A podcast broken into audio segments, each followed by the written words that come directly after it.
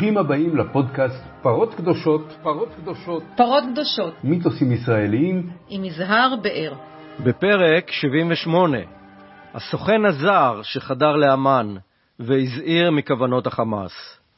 שיחה עם מתי שטיינברג, היועץ לעניינים פלסטיניים של השב"כ, שסולק בגלל שניבא את הקטסטרופות שיבואו. דוקטור אה, מתי שטיינברג הוא אולי המומחה הישראלי היחיד שקורא כל מילה בערבית שמתפרסמת בצד הפלסטיני, וגם יודע לנתח אותה בהקשרי הרחבים. הפרדוקס הוא שהמערכת הישראלית פלטה אותו משורותיה בגלל אזהרותיו, שלימים התממשו כמעט בדייקנות, שוב ושוב. בשיחה המובאת כאן מספר שטיינברג כיצד סימן אותו נתניהו כסוכן זר שמכתיב את הערכותיו בנושא הפלסטיני. הוא מסביר את הכשל הפנימי של המודיעין, שלא מאפשר לו להבין באמת את הצד השני, וטוען כי, למרבה הפלצות, התוכנית למלחמה כוללת שתשנה את האזור הופיעה בכתובים כמה שבועות לפני המתקפה על עוטף עזה. אך ספק אם מישהו בישראל יתייחס אליה, מלבדו.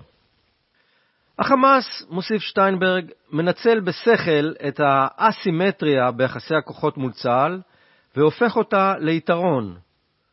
הוא דווקא מעוניין בתגובת היתר של ישראל.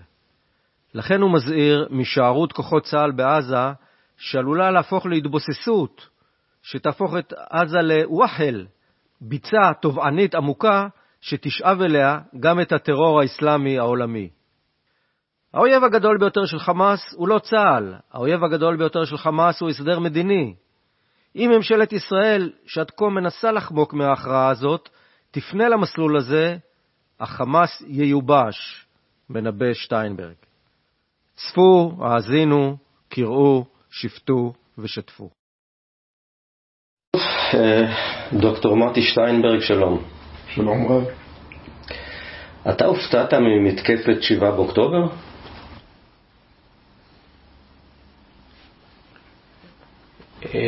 אני חושב שאני יכול להוכיח שלא, לא הופתעתי, כי כתבתי על כך במשך שנים אה, לפני כן, אה, ממש, אה, אני חושב, עוד לפני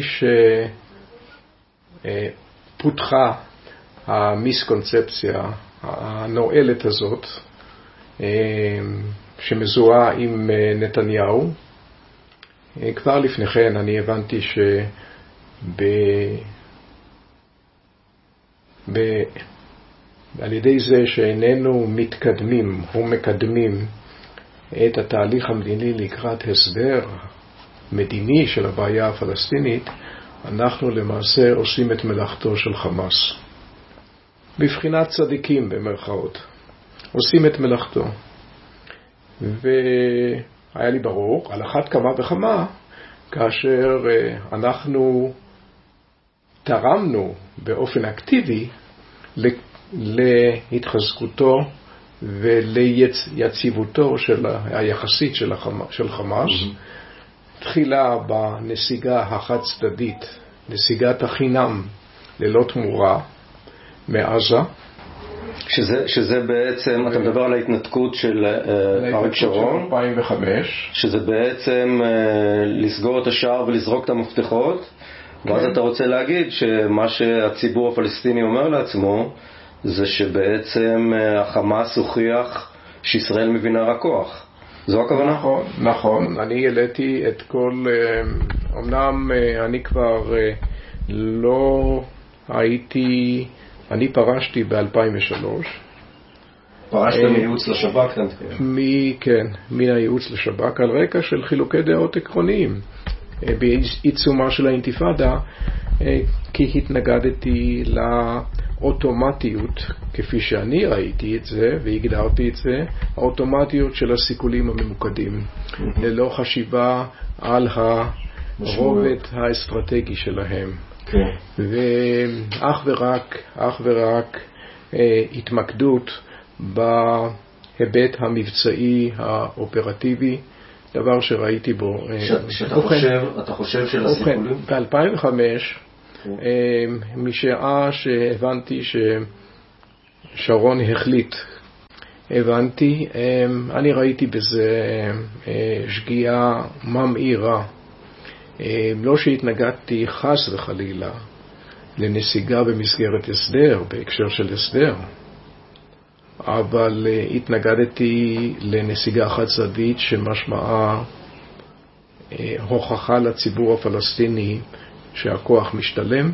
כן. שהפרגמטיות לא משתלמת, אה, אה, השלכה לפח הזבל את אה, יוזמת השלום הערבית, mm-hmm. שהתקבלה רק שנתיים שלוש לפני כן, ב-2002, okay. כן.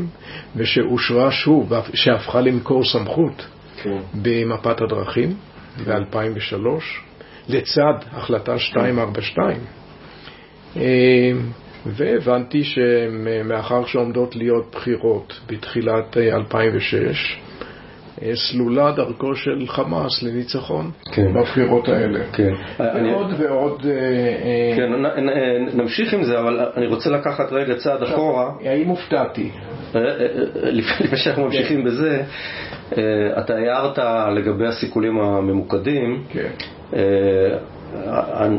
בשיחה הקודמת ששודרה בתוכנית אה, בפרות קדושות עם אה, אורי שגיא אה, דיברנו רבות על הסוגיה הזאת ועל ההשפעה של ההשפעה האסטרטגית או הטקטית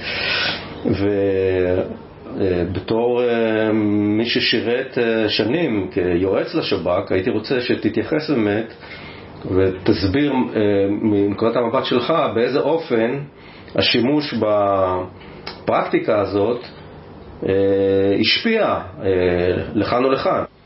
איזה משמעות הייתה לה? כאן, כאן אני רוצה להבחין בין סיכולים ממוקדים שאני יכול אה, למצוא להם הצדקה, הצדקה תועלתנית. כן. אני כרגע לא עוסק בהצדקות מוסריות, mm-hmm. אלא הצדקה תועלתנית, כן. מבחינה אופרטיבית. מבחינת הבא להורגך, השכם להורגו. כן. אה, המדובר על פצצות מתקתקות. Mm-hmm. את זה אני יכול להבין. Mm-hmm. כאשר אז הסיכול הוא סיכול ממוקד. Mm-hmm. אבל כאשר דרך הפעולה הזאת הופכת להיות מענה בהיעדר כל מענה, מענה אחר, מענה אוטומטי כביכול. Mm-hmm. כן. לפעמים, הרבה פעמים, יש לה השלכות, היו לה השלכות אסטרטגיות מעבר לביצוע האופרטיבי, הטקטי, היו לה השלכות אסטרטגיות על כל המכלול. של כלומר, השאלה חרגה מאחמד ומוחמד ועברה לשאלת הסוגיה הפלסטינית. אבל זה, כן, זה מלמד אותך גם בכלל על... Uh, ערכם, משקלם של האסטרטגי של סיכולים אה, ממוקדים. בתי הקברות בעזה מלאים ב-indispensables, וכאלה שאין להם תחליף. כן. אתה מבין? עד מה? אז חיסלת את שייח' אחמד יאסין, כן. אז מה?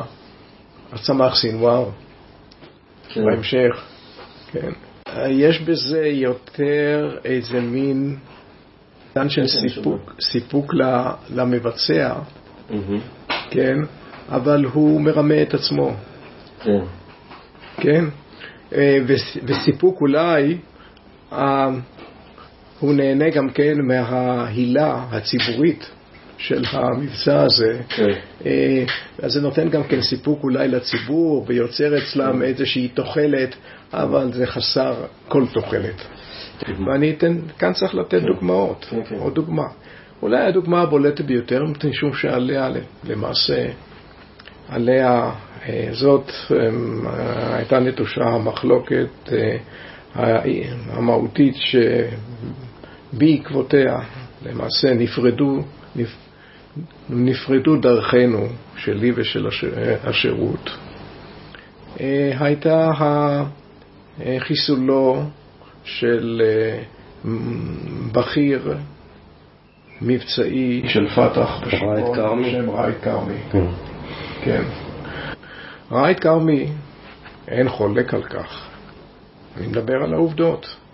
היה, נקרא לו, מוציא לפועל של אה, רציחות רבות. מה הייתה הייתה לו, המשמעות? הייתה לו קופת שרצים מכאן ועד להודעה חדשה. מהמם. אבל בדצמבר 2001 הצליח ערפאת להשליט, להשליט אה, הפסקת אש. אה, והפסקת האש באמת, אה, אם, ת- ניתן, אם תתבוננו בכרוניקה של אותם, אה, אותו זמן, אתם תראו שלא היו פיגועים.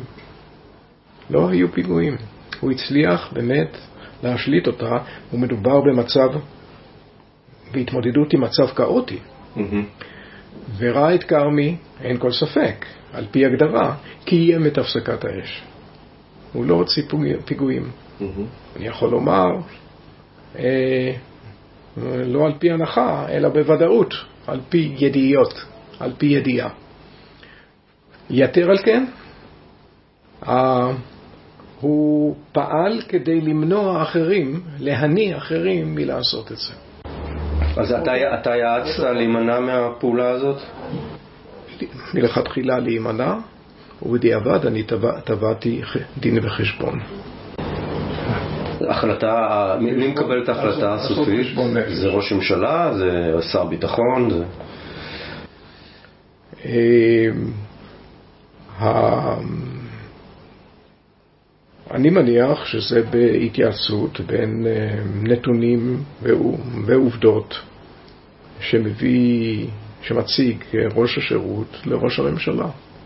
וההחלטה, אולי היא, ההחלטה היא החלטה של אה, ראש הממשלה. מה- זה שקרה ספק. כלומר, המשמעות הייתה, אה, ההשלכות היו בעיניי ברורות מאוד. א', אה, יש פה, אחרי חודשים עקובים מדם, יש הפסקת אש.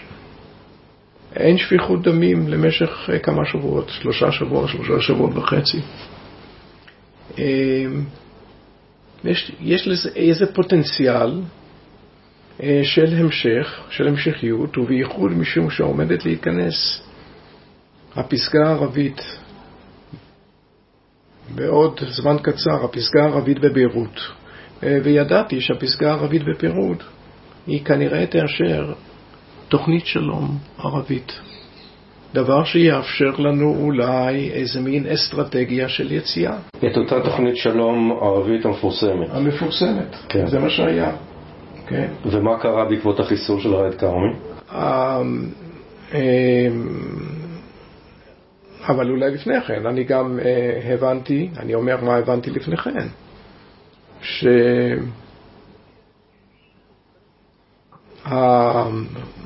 שהחיסול כזה ישבש לחלוטין את אה, כל המהלך הפוטנציאלי הזה. אה, שבהחלט הוא אפשרי, לא כחזון לאחרית הימים, הוא בהחלט אפשרי. ו...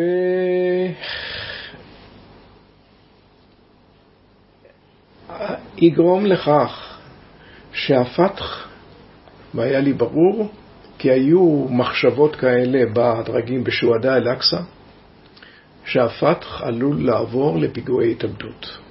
בעיניי זה היה דבר בעל משמעות חמורה מאין כמותה, משום שמדובר באנשים שהם אינם פונדמנטליסטים, הם אינם מצפים אה, ל-72 בתולות בגן עדן כל כך, אולי למה הם היו רוצים לזכות בתהילה הכרוכה במעשה כזה, אבל כאשר אנשים שהם אינם פונדמנטליסטים, וחלקם אפילו לא דתיים במובן ה...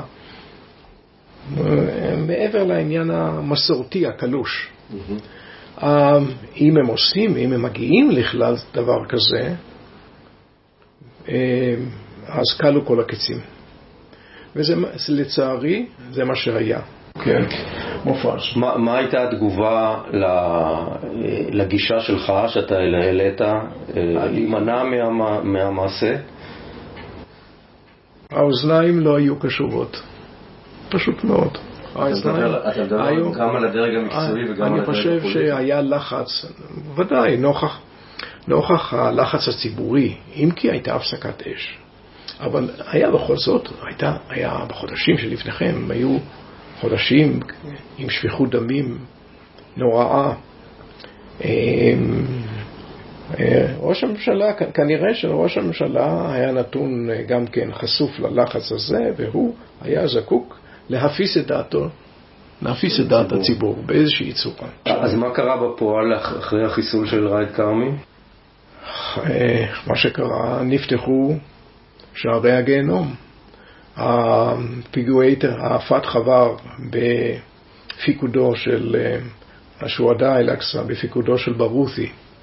אותו ברות'י שבשנות התשעים עמל, ממש עמל, כדי לשכנע את הציבור שהדרך המדינית היא הדרך.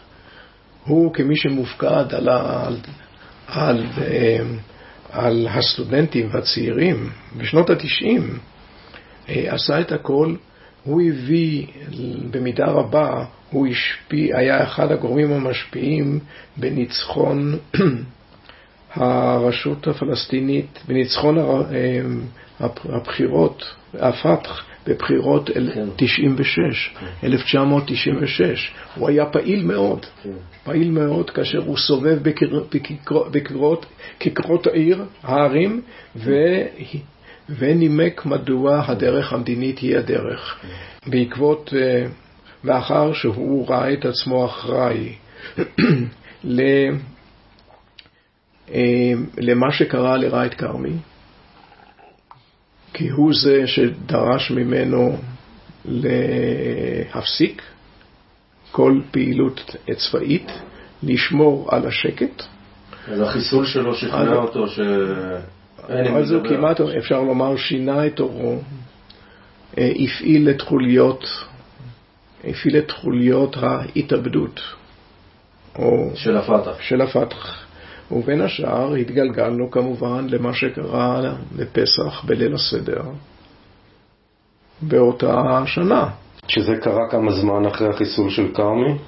זה היה, ככל הזכור לי, החיסול של כרמי היה ב-14 בינואר כן.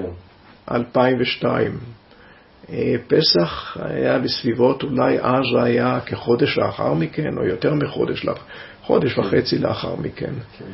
ואם תזכור, הפיגועים הנוראים האלה, האלה בנתניה, בפסח, הם אלה שהביאו אותנו לחומת מגן. כן. כלומר, היו לזה השלכות שרק יכולתי לנחש אותם. כן. אה, לא ידעתי בדיוק שזה מה שיקרה. כן. ואינני צריך לומר מה היו ההשלכות האסטרטגיות של חומת מגן. אז, אז אם אנחנו חוזרים עכשיו למה שלא השלמת עוד לגבי ההפתעה של, okay. אוקיי. או אי הפתעה, אז באיזה אופן אתה ביטאת את החשש או את הניבוי שאנחנו הולכים לכיוון אפשרי כתבתי, כזה? כן, אני כתבתי הרבה. אני אה, לא אתחיל, אם אתה רוצה, אני אפרט אה, אולי את הדברים העיקריים. אה, כתבתי מאמרים בהארץ, למשל מאמר ב-2015, ראו מי חובר לחמאס, שבו אני אה, מנסה להסביר את החבירה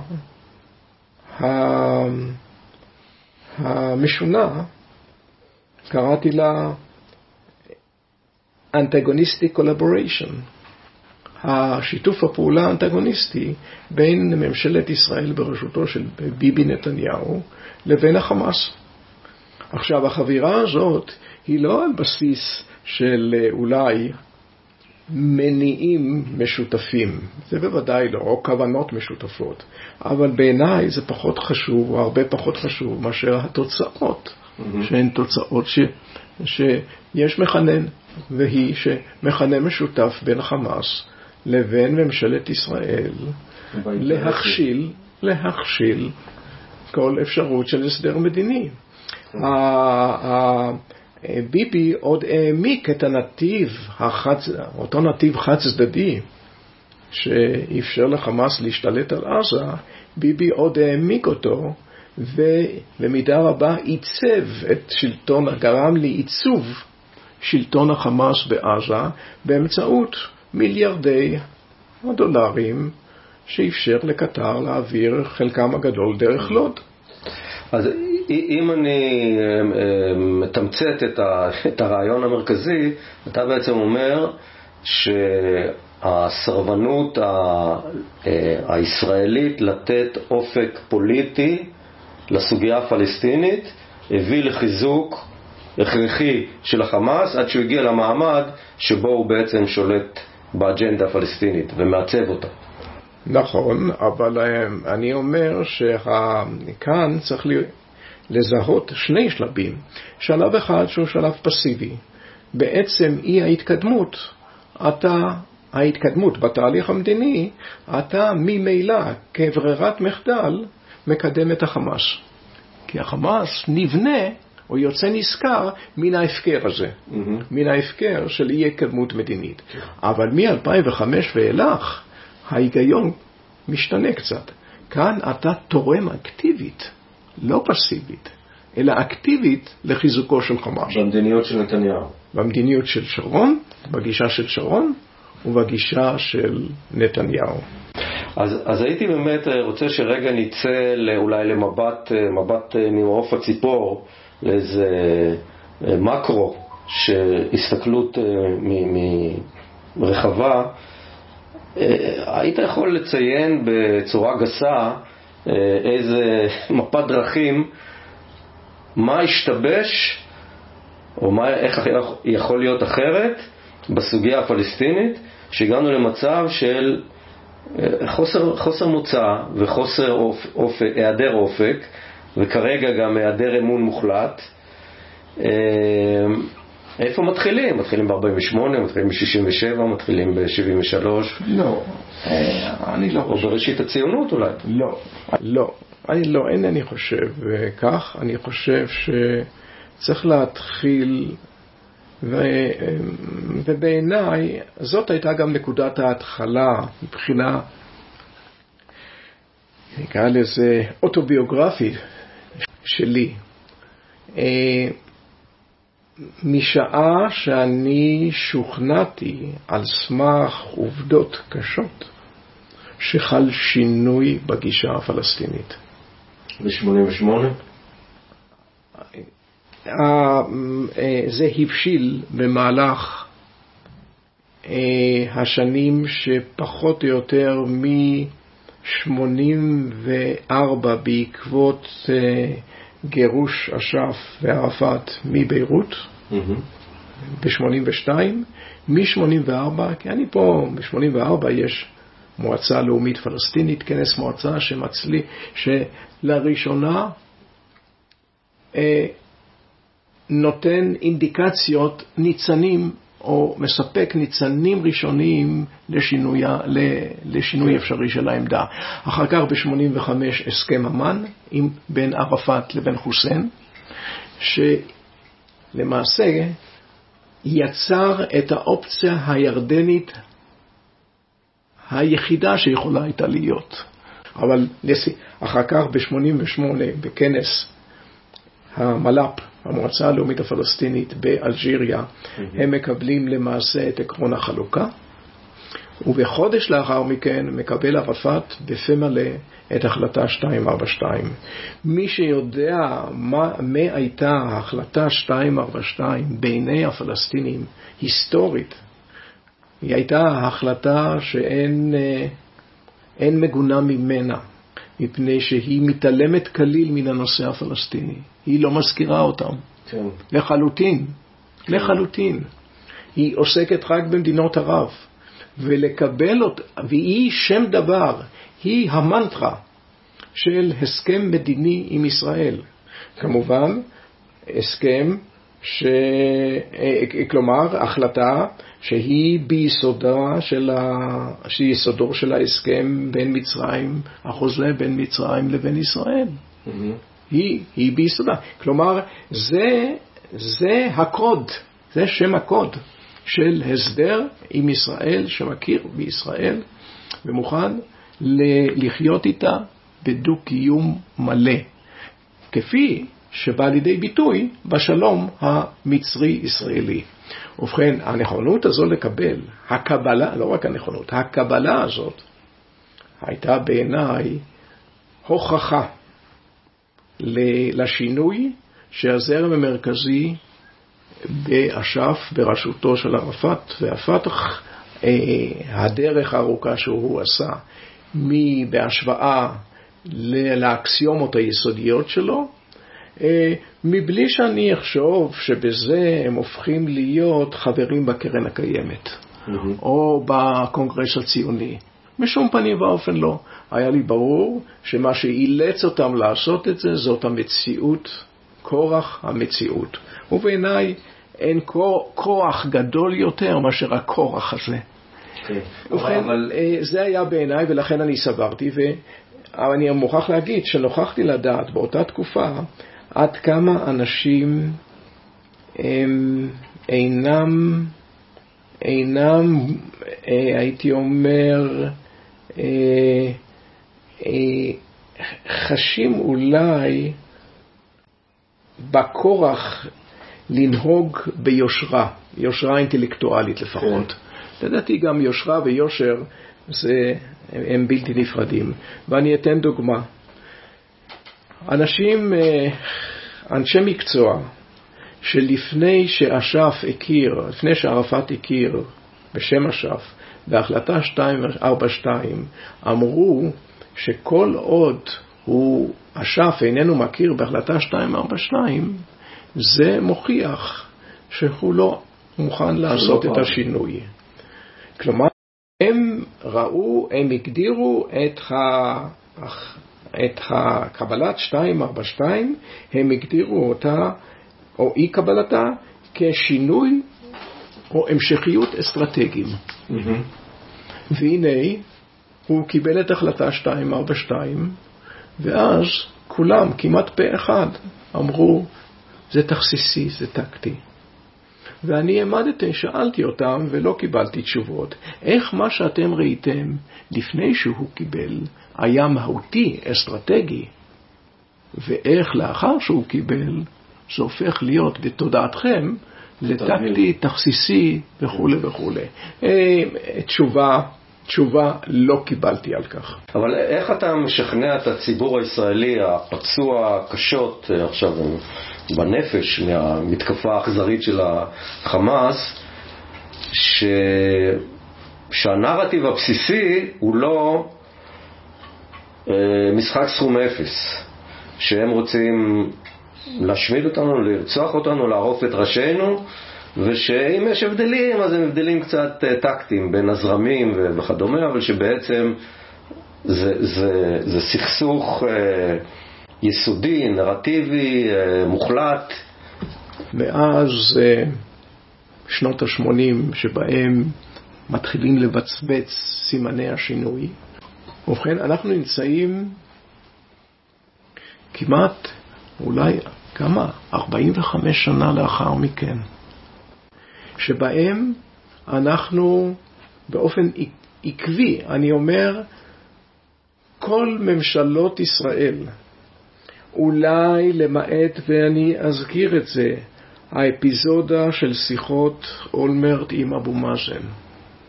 למעט זה. אתה לא מוציא כאפיזודה את ברק? לא. אולי דווקא משום שאני יכול לומר שאני בקיא למדי באפיזודה הזאת. אז למה אתה לא כולל את ממשלת ברק פה? ברק הראה לי את התוכנית שלו כמה חודשים לפני קמפ דיוויד. אני סברתי שיש בה התקדמות חשובה, אבל גם טענתי, אם נשאר על מכונו אותו סעיף בתוכנית שממנו ניתן להבין, להבין שאנחנו נדרוש ריבונות על הר הבית, שזה לא זה, זה, לא, זה לא רק שלא, זה יפוצץ את כל הוועידה, והצעתי שאם מותירים את הסעיף הזה, מוטב לא ללכת לקמפ דיוויד, ואם בכל זאת מחליטים ללכת לקמפ דיוויד, אז בואו נחשוב איך ניפול על הרגליים בעקבות הפיצוץ האטומי שהתרחש שם, והסיבה היא פשוטה. הסיבה היא פשוטה. אני פה אינני מדבר שצריך לקבל את כל העמדות הפלסטיניות וכולי, כזה ראה וקדש. לא, אבל השאלה היא, אם אתה חושב שהסכם הוא חיוני או גורלי, אז יש גם צד שני. והצד השני, ערפאת. כל, כל העיקרון המנחה שלו, מה שאפשר לקרוא ה-trade-off האסטרטגי שלו, של ערפאת, בא לקראת ההסכם, הסכם קמפ דיוויד, אם יהיה הסכם כזה, לקראת ועידת קמפ דיוויד, נשען על השיבה לעומת הר הבית. זאת אומרת, נכונות לוותר על השיבה לתחומי ישראל, בתמורה לאו דווקא בהכרח לריבונות על הר הבית, אבל בוודאי על שליטה בהר הבית. שליטה בהר הבית.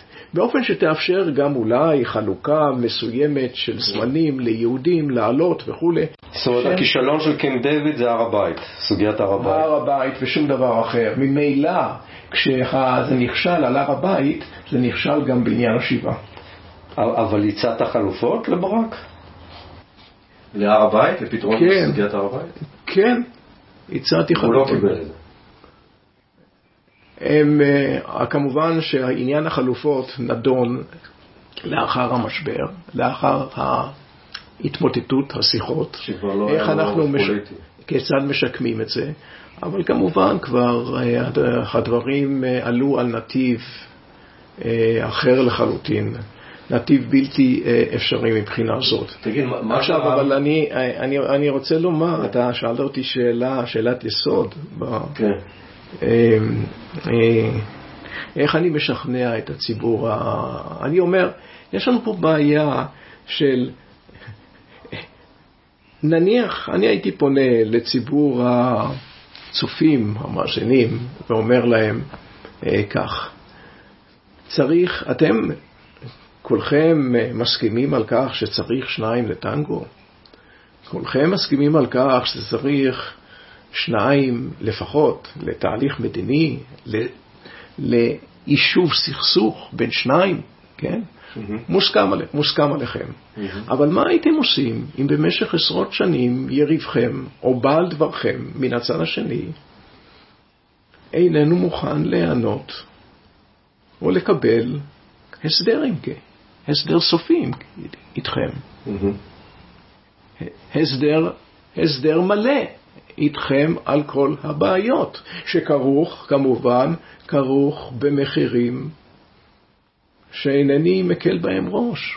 אז יגידו לך, ברק הציע ואולמרט הציע ולא יצא... לכן אני אמרתי, ברק הציע, אבל, אה, אבל הציע את הדברים כפי שאמרתי אותם, כפי כן.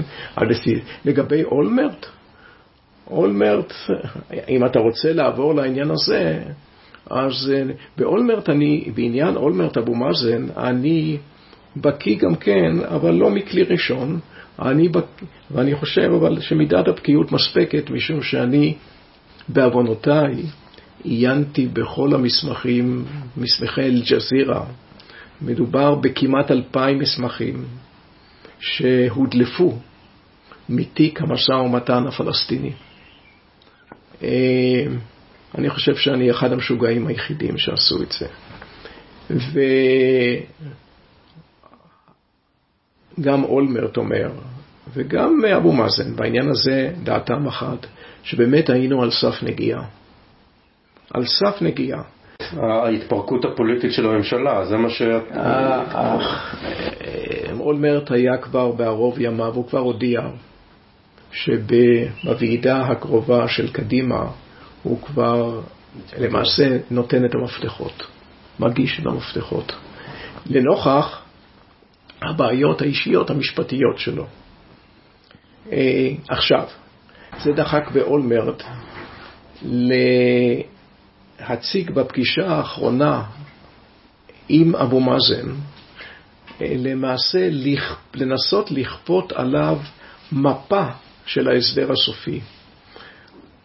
עכשיו, המפה הייתה חד-צדדית של ישראל, והיא כללה גם כן, כמובן, גם שינויים. אחד השינויים אה, שבעיני אה, אבו מאזן היו קשים כמעט מנשוא, לא השינויים, אלא אה, המפה דרשה גם למעשה מסדרון די ארוך בשומרון לכיוון שכם של 22 קילומטר, כלומר מבחינה זו דבר שהיה מפצל לחלוטין כל אפשרות של מדינה פלסטינית. כן.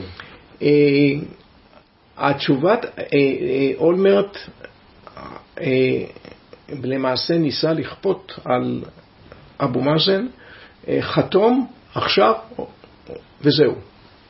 אבו מאזן אמר, הוא לא שלל את זה, הוא רק אמר, אני צריך להתייעץ, אינני מומחה mm-hmm. אני צריך להתייעץ עם אנשי המקצוע בעניין הזה, ואתן לך את תשובתי.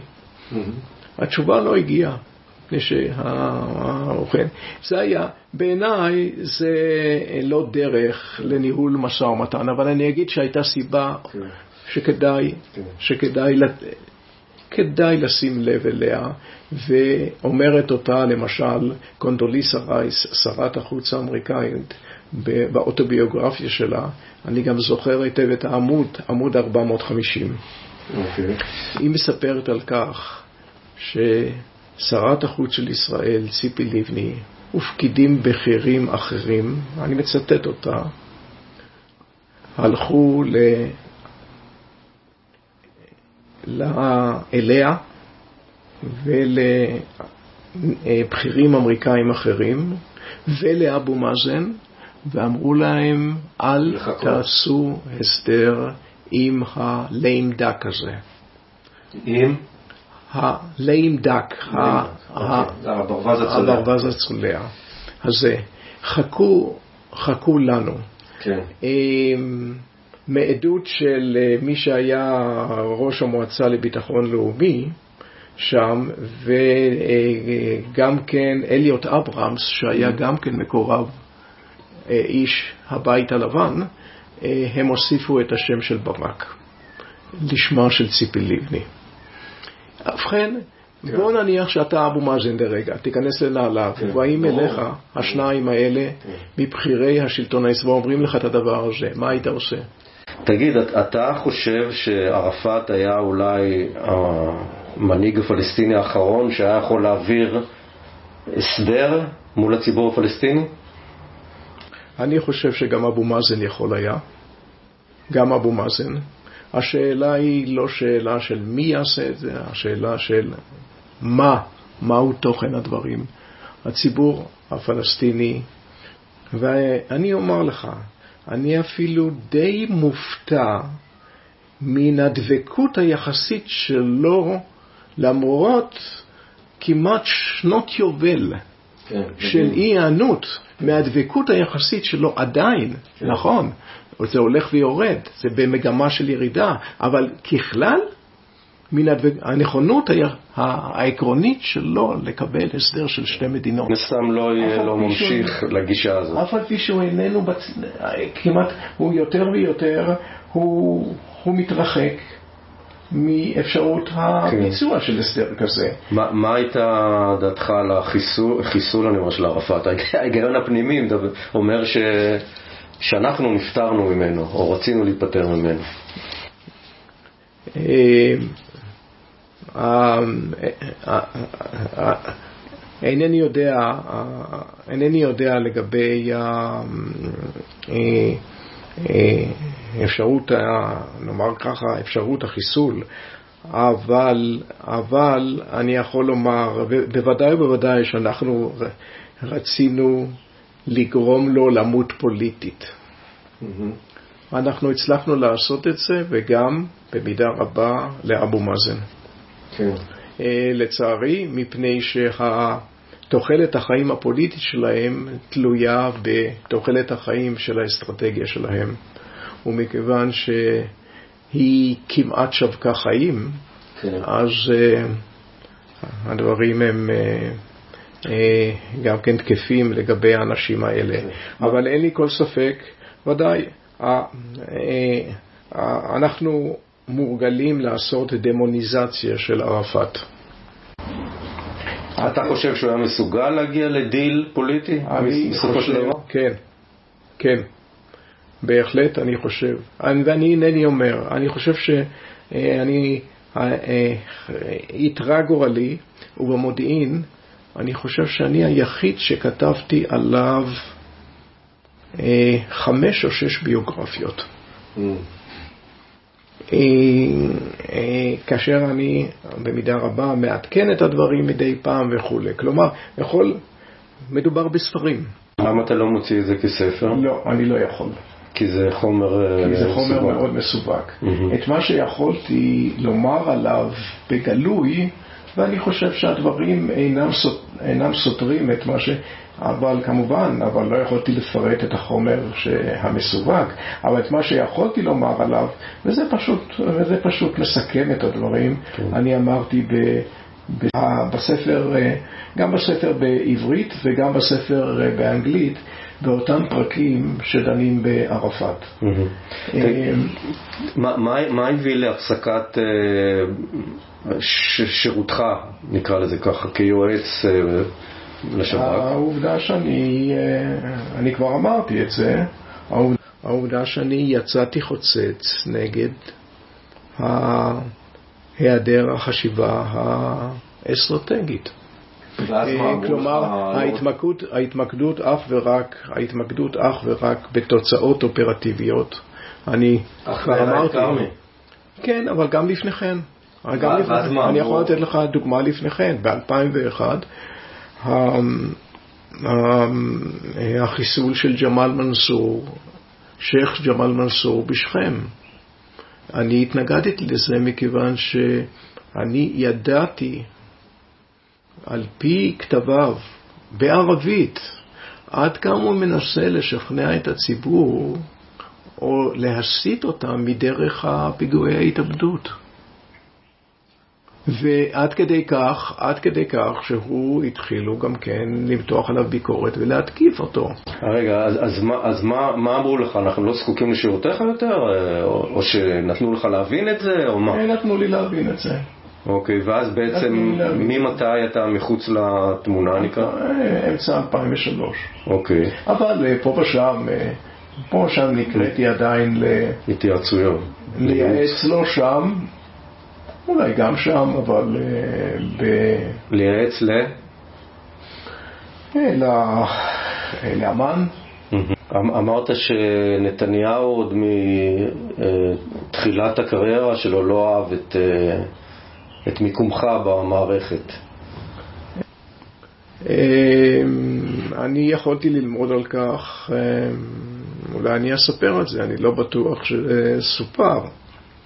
אה, אה, כאשר, כאמור, הבחנתי בניצני השינויים בגישת אה, ערפאת והפתח והשף. אה, הנכונות לקבל את 242 והצבעתי עליה בתפקידי כיועץ לחטיבת המחקר באמ"ן. אה, הייתה לי גם כן אה, במידה רבה הסמכות להשפיע וגם לכתוב את הערכות המצב בנושא, בעיקר בנושא הפלסטיני. והצגתי את הדברים האלה עם כל הזהירות. פתאום ניצבתי נוכח אה, הדלפות בשלושה ארבעה עיתונים, אולי יותר, אה, עיתונים בעברית, ש... של מישהו אנונימי, בכיר, שאומר שלאמן חדר במקום אחד גורם זר, במקום אחר סוכן זר,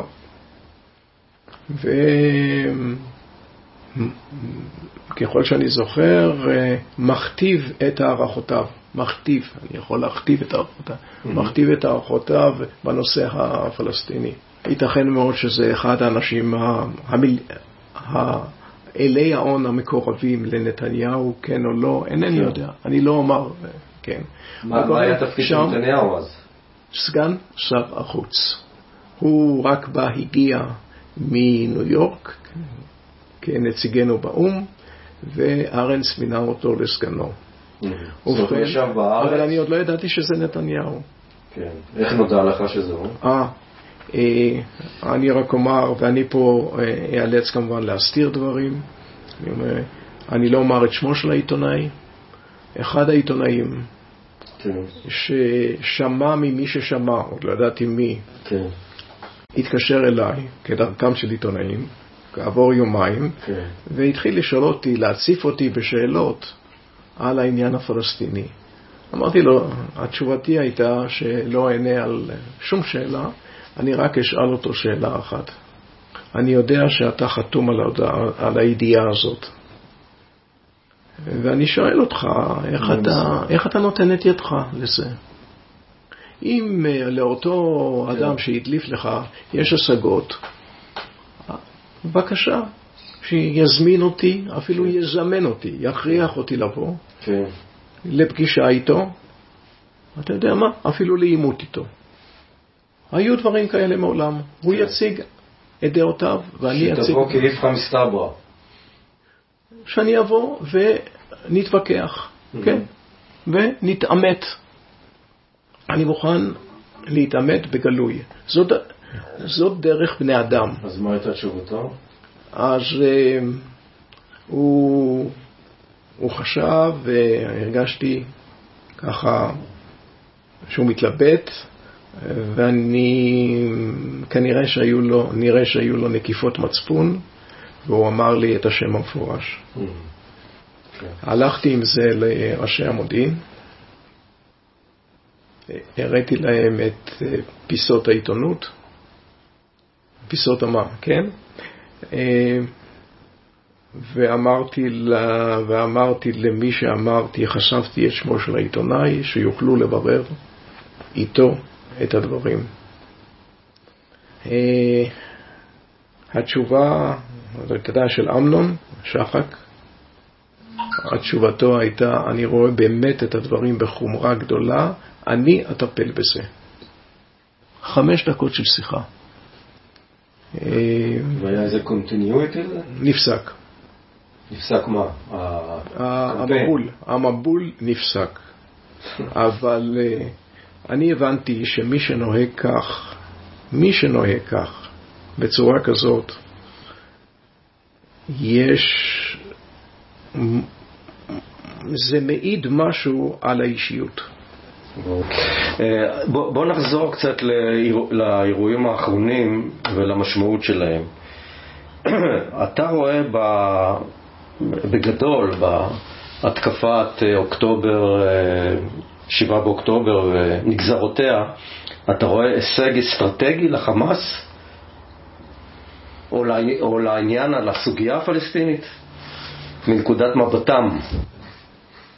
טוב, הדברים הם אה, מאוד מאוד אה, מורכבים, פרדוקסליים, כי אתה יודע שבמציאות היסטורית יש מושג שנקרא unintended consequences, ההשלכות או התוצאות הבלתי מכוונות מלכתחילה, שלא היו בכוונה. Mm-hmm. ההיסטוריה היא, יש בה עורמה רבה, היא מהתלת בנו. כן. על כך כבר עמד עמד הגל בשעתו, כאשר דיבר על עורמת ההיסטוריה. כן.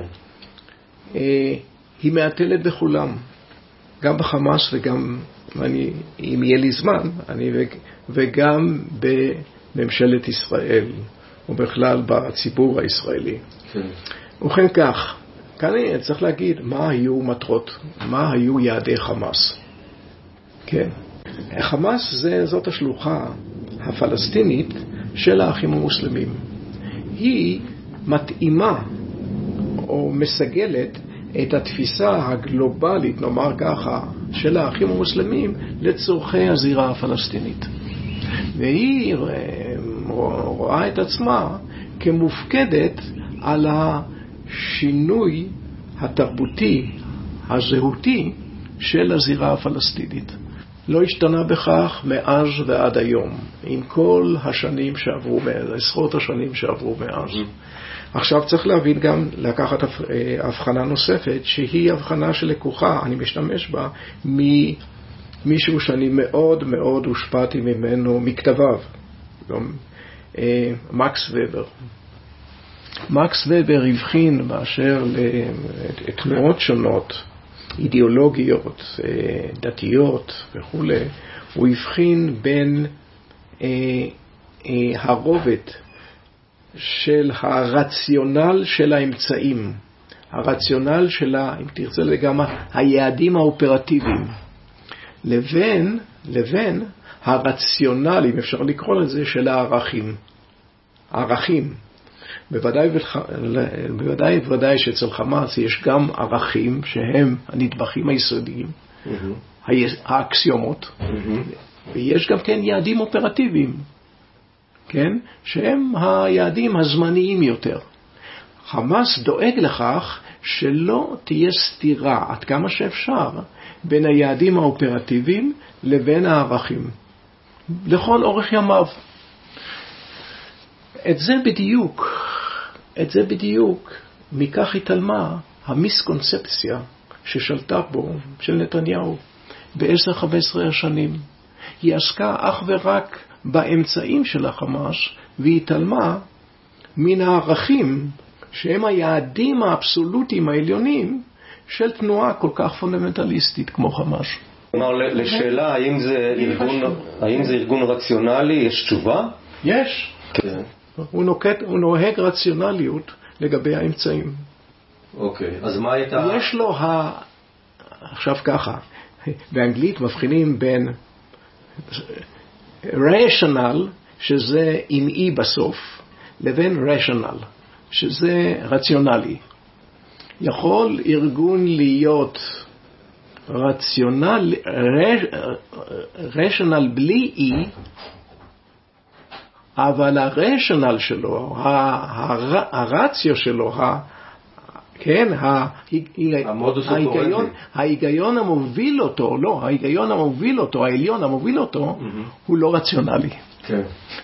הוא שאוב, הוא נגזר מאקסיומות דתיות. או אפשר לקרוא לזה, מה זה לא רציונלי? כן, אתן דוגמה, שכל פלסטין היא וואקף, היא הקדש אסלאמי, וכשם ש... אה, שזה אומר אה, אין, אין מקום להסדר מדיני. אין לא מקום להסדר מדיני שהוא טרנזקציה, כשם שוואקף במובן הכלכלי צריך להיות חף מכל אה, עסקה, כן. עסקה, הוא, הוא קודש, הוא מוקדש לענייני הייעוד שלו. כן. ככה גם בנושא הפלסטיני. שניים, יותר מזה, פלסטין מוגדרת שם כאכנף בית אל-מקדיס, או כאכנף אל-קודס. כלומר, כלומר, כל מחשבה על כך שניתן לנתק את עזה במחשבת חמאס, הכנף אל-אקצא זה... זה... זה כנפות, כנפ- כנפות כנפ- הארץ, כן. כנ- כנפ- כנפות, כנפות אל אל אקצא. כן, כלומר, עזה זה כנפ, בכנפות, נכלל בכנפות אל אקצא. כן. צריך להבין. אז מי. שמגדיר את זה כך, כיצד הוא יכול לעלות, אם הוא מבין את זה, אז הוא יכול להבין שעזה היא רק שלב בדרך. היא קרש קפיצה בדרך. היא לא יכולה להיות אצל תנועה כזאת מטרה כשלעצמה. הוא, הוא לא יסתפק אך ורק בעזה, הוא ישתמש בעזה ברבות הזמן, כשיוכל, כקרש קפיצה. כקרש קפיצה. עכשיו, הזמן לא דוחק לו, כי הזמן הוא זמן תיאולוגי, כן. ועל פי תורת הסבר, תורת, ה... כן. תורת אורך הרוח. הוא לא זמן ביולוגי, הוא זמן תיאולוגי. הוא, הוא לא זמן ביולוגי, אלא זה, כן, כן. הוא גם לא זמן, אם אפשר לומר, היסטורי במובן ה- הצר של המילה. כן. כן? הוא, הוא מושג מטה-היסטורי. אז מה- אז מה הרציונל של מתקפת 7 באוקטובר לשיטתם, ולמה עכשיו? או. אז כאן אתה צריך להבחין, ושוב, מכאן אני לוקח גם כן כאן הבחנה מתורת הנ"ל. הנ"ל זה האסכולה הצרפתית. שם יש הבחנה מאוד מאוד מועילה, כשמסתכלים על ההיסטוריה, בין הניד, ה-level, הרמה או המישור המבני המהותי, לבין המישור המ- המצבי. כן. המצבי. אה, ובכן, לגבי המישור המבני המהותי, אנחנו ראינו מהם האקסיומות של החמאס. מהמם. הבנו. כן. לגבי המישור המצבי, כאן אנחנו צריכים ללכת באמת לחודשים, לשנה, או לשנים הספורות שסביב, ה... שקדמו ל-7 באוקטובר. מהמם. וכאן, כדי לא להרבות הרבה בסברות קרס או בניחושים אולי מושכלים, אני פשוט אפנה לרעיון מפתח, שדומני, ככל שיכולתי לברר, אף אחד לא עיין בו. רעיון מפתח של סאלח ארורי, ב-25 באוגוסט, סגן, סגן, אה, סגנו של אסמאעיל הנייה, סגנו של סגן ראש הלשכה המדינית כן. של... כן, איש מפתח מאין כמותו, כן. האחראי, מבחינת האחריות בחמאס, האחראי לגדה המערבית, כן. הוא בא מהגדה המערבית, הוא אחראי לה, כן. מ- ממייסדי אה, הזרוע של אל-קסאם בגדה המערבית, כן. איש שגם חושב צבאית. ובכן, ברעיון הזה, שניתן במקורו לאתר מיידין הלבנוני. שיש לו זיקה הדוקה לחיזבאללה ולאיראן. ופורסם גם כן בכל האתרים הקשורים בחמאס בעזה. רעיון ארוך, כן. של כמעט 15 עמודים. כן. הוא מדבר ב-25 באוגוסט, למעלה מחודש. כן, למעלה מחודש לפני ההתקפה. הוא מדבר על מלחמה קרובה, קרובה לבוא, אבל לא רק, הוא קורא לזה חרב מילה. מלחמה כוללת, שתפתיע את ישראל ותשנה את האזור. עכשיו, הוא לא מתנדב לספק את אה, המתאר של התוכנית. כן. לא, הוא לא אומר, הוא אפילו מטעה קצת, כן. אבל כאן הוא מזכיר ארבע, חמש סיבות מפתח כן. שמלמדות, אני אומר, הם לימדו בדיעבד על העיתוי. אני לא ידעתי, לא יכולתי ללמוד ממנו אם זה יהיה חודש כן. לאחר מכן, אבל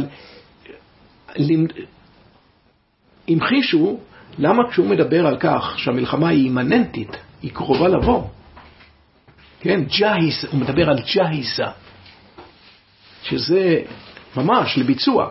כן. אבל כמובן לא ידעתי, ואם הופתעתי, הופתעתי מהתאריך למשל. כן.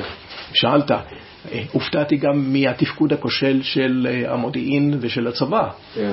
זה ב- ביום הקובע. כן. כן. לא הופתעתי מהכוונות, כי הייתי מודע, כפי שאמרתי, גם מבחינה מבנית וגם גם מבחינה, מבחינת ההיגיון וגם מבחינה- של התהליכים. וגם מבחינה מצבית. כן. אז ובכן, סיבה ראשונה, ומעניינת מאוד. אה, הוא אה, תוכנית, תוכנית ההכרעה של סמוטריץ'. הוא הוא מציין את תוכנית ההכרעה של שמאל? מציין את תוכנית- נשמע. הוא מציין את, אה, הוא לא קורא, כן, תוכנית ההכרעה, הוא מדבר עליה, מאפיין אותה כתוכנית ההכרעה. כן. תוכנית שנועדה להכריע את, ה, את הסכסוך הפלסטיני-ישראלי. כן. והוא אה, בא ואומר, אה, מזכיר שני דברים עיקריים. קודם כל, התוכנית הזאת בעיניו, אני אומר, כפי שהוא מסביר את זה. אני כרגע לא אם הוא מדייק וכולי, אבל מה הוא מבין מזה? הוא מבין, התוכנית הזו מבוססת על תהג'יר, על גירוש. ביסודה, בניסוחים שונים, התוכנית המשמעות- של סמוטריץ'. של סמוטריץ'. כן. היא מבוססת על כך, על גירוש של אה, הפלסטינים, או חלק גדול מהפלסטינים, מן הגדה המערבית, טרנספר בעצם. טרנספר, כפוי, כן. אה, אה, ודבר נוסף, היא אה, מבקשת או חותרת להגדיל את הנוכחות של הישראלית בשטחים ללמעלה ממיליון. על זה הוא מצביע. והוא אומר שכנגד כנגד תוכנית ההכרעה הזאת, עלינו לאמץ תוכנית הכרעה משלנו. ולמעשה גם אומר, מכאן בהחלט ניתן להבין, אם כי הוא לא אומר את זה מפורש, שתוכנית ההכרעה שלנו תהיה בבחינת מלחמה מקדימה או מלחמת מנע לתוכנית ההכרעה של סמוטריץ'. והוא, מצביע על כך. סמוטריץ' הפך להיות שר בממשלה. שר בכיר בממשלה. יש לו מעמד בכיר, בלעדיו אין קואליציה. יש לו גם כן מעמד בכיר במשרד הביטחון, והוא חולש על האוכלוס... הנוכחות האזרחית בגדה המערבית, של הישראלים, בגדה המערבית. עוד נקודה אחת. נקודה שנייה, הנורמליזציה עם סעודיה. אבל כאן הוא אומר דבר מעניין. זה לא מה שאנחנו חושבים, הוא בדרך כלל, בוודאי שהם חוששים כמובן מכך נורמליזציה, מעצם הנורמליזציה עם ישראל, כן? שזה סיום הסכסוך, כן. וכל מה שקרו בכך, אבל הוא לא, הוא לא מדבר על זה בעיקר, הוא מדבר על נקודה אחרת. הוא אומר, הנורמליזציה של סעודיה מפקירה את אל-אקצא. והגענו למצב שבה נותרת שני המקומות הקדושים מפקירה את המקום השלישי בחשיבותו. ואולי את המקום הראשון מבחינת כיוון התפילה. כן. כלומר, זאת הנקודה. כן. הוא מדבר, הוא מדבר על הנורמליזציה בעיקר בהקשר של הוויתור על אל-אקצא. בשעה שישראל, המשמעות היא שישראל, יד חופשית לישראל להשתלט על אל-אקצא. ואתה מבין, מבין אז מהרעיון הזה... אבל שזה... יש עוד, ש... כן. אני צריך לה... כן, כן. שניים, וזו נקודה אופרטיבית. שהוא אה, הוא, הוא מציין, הוא אומר, רוב הכוח הסדיר הישראלי ממוקם בגדה המערבית. הוא מזכיר את המספר של... למעלה משלושים גדודים בגדה המערבית. ומעט מאוד, הוא לא מזכיר כמה, ומיעוטו בעזה. זה בוודאי שיקול, זה בוודאי שיקול אופרטיבי, כן? ו... הוא מזכיר את זה. הוא מזכיר את זה, הוא מזכיר את זה.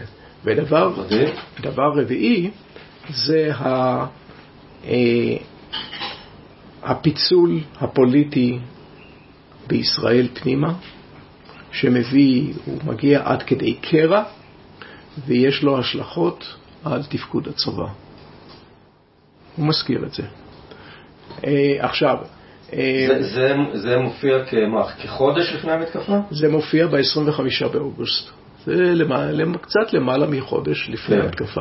ואתה, כשאתה קורא את זה, אתה מצרף את זה להיגיון הפנימי של הדברים, ואתה מבין שאנחנו, שהולך לקרות משהו? זה, זה זה עולה בקנה אחד אצלי עם כל מה שכתבתי לפניכן, אבל שוב, אני לא יודע... אני לא יודע... אני לא יודע תאריכים, אבל אתה, לא אתה מבין את התהליך. אני מבין את הכוונות, אבל הכוונות האלה אני כבר מדבר כמה שנים. כן. אני כבר מדבר כמה שנים. אז אתה לא מופתע בעצם.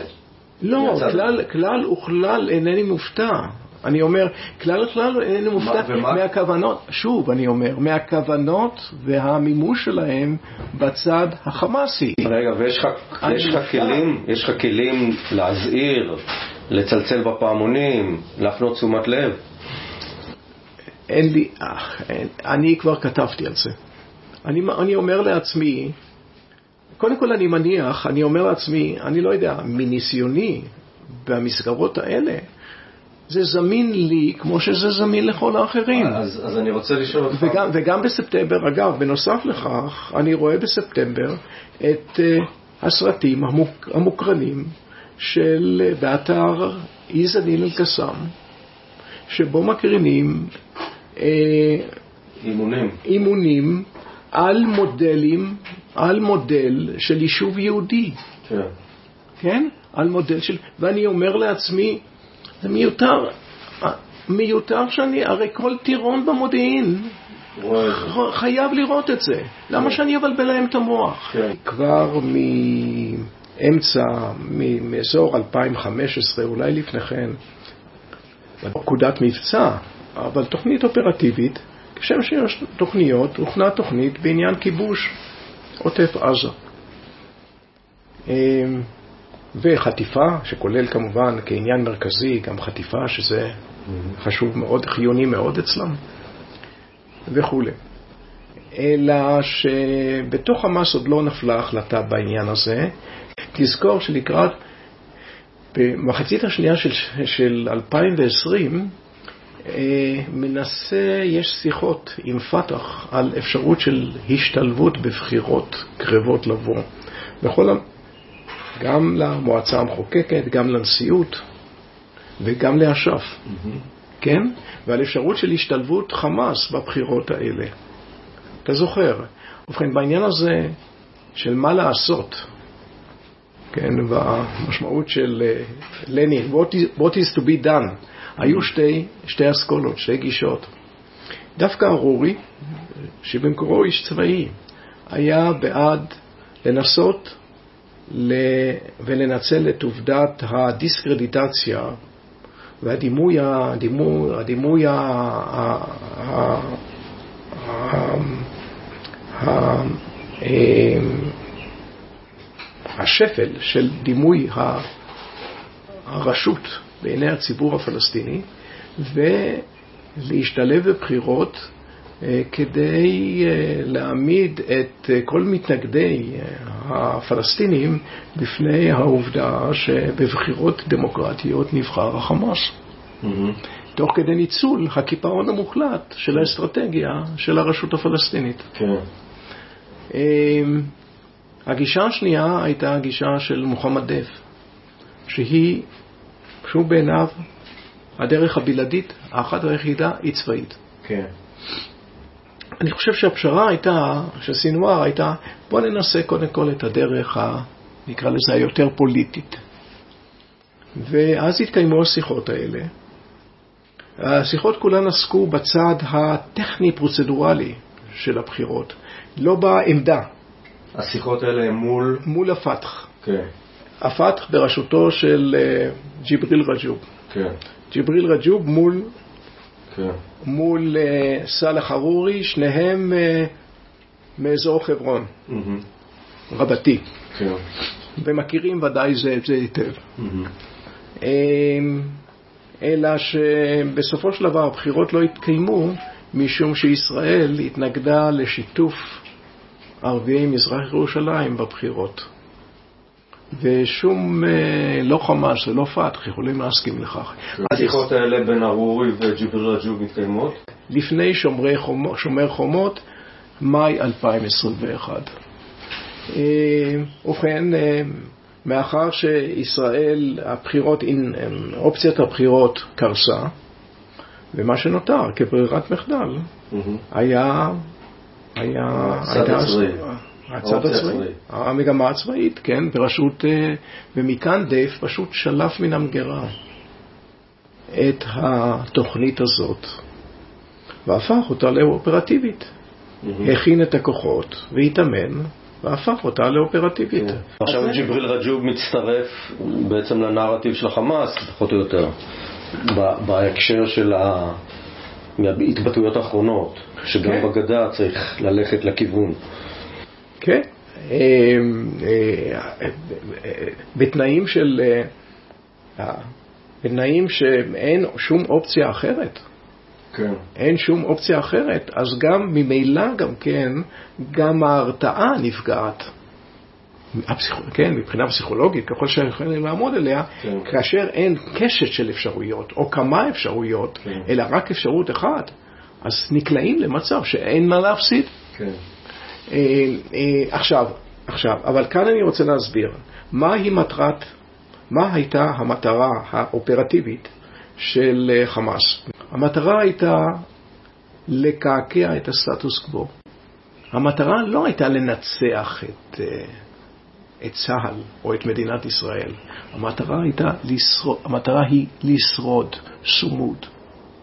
כלומר, לקעקע ולשרוד. לשרוד מול תוכנית ההכרעה של סמוטריץ' ומול היוזמה ומול- הסעודית, הנורמליזציה עם... לא, וגם מול התגובה הצבאית הישראלית. כן. לשרוד. וכאשר עוסקים בשרידות, כאן נכנס עניין החטופים כעניין אסטרטגי ממדרגה ראשונה. מה שאתה מבין זה שהם לא. מבין, ש, ש, שהם מבינים שתהיה תגובה על, על המתקפה הפלסטינית, תהיה תגובה מאוד קשה של צה"ל, נכון. והם אה, מתכוננים אליה באסטרטגיה של הישרדות באמצעות מה? מגן חי של החטופ, החטופים? באסטרטגיה של, באסטרטגיה של סומות, אה, אה, זה, זה גם מגן חי של, של התושבים. וגם מגן חי, גם קביעת המהלכים והקצב של המערכה, ובסופו של דבר השרידות באמצעות שימוש בקלף האסטרטגי של החטופים.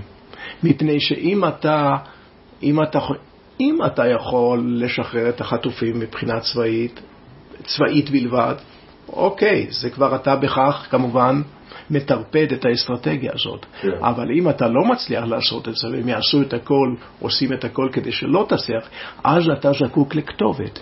אם אתה זקוק לכתובת, הם שורדים. כן, בגלל שהם קיימים נכון? ככתובת. נכון, ככתובת. עכשיו אתה מבין, כי מה? וכאן צריך להבין דבר נוסף. כל התפיסה של חמאס מקבלת ללא עוררין את העליונות האבסולוטית של ישראל מבחינה צבאית וטכנולוגית. מה שהם מבקשים לעשות, מה שהם מבקשים לעשות, זה להשתמש באסימטריה לטובתם. כיתרון. כן. כיתרון. עכשיו, זה מסביר לך את עניין העיר התחתית והמנהרות כן, בעזה, כן. 500 קילומטר. כן. זה מסביר לך את העובדה שהם מעוניינים בתגובת יתר של ישראל.